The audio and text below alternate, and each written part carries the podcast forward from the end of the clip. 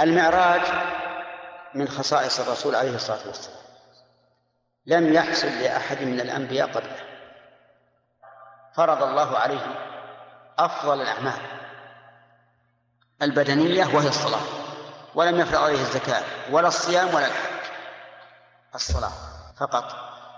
ولهذا لا نعلم عبادة فرضت من الله إلى الرسول بدون واسطة إلا الصلاة. وفرض الله عليه خمسين صلاة في اليوم والليلة وهذا يدل على أهميتها وفضلها وعناية الله بها وأنها جديرة بأن يصرف الإنسان جميع وقته أو جله فيها. لأن خمسين صلاة كم تستوعب؟ وقتا طويلا. لا سيما أننا لا ندري كم تكون عدد الركعات فيها. لكن هي خمسون صلاة.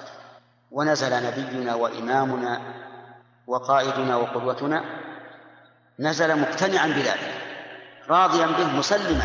خمسين صلاة يصليها في اليوم والليلة هو وأمته. حتى قيض الله له موسى وسأله. ألهم الله موسى أن يسأل ماذا فرض عليك ربك؟ فأخبره. فقال إن أمتك لا تطيق ذلك. إني جربت بني إسرائيل وعالجتهم أشد المعالجة فقال ارجع إلى ربك.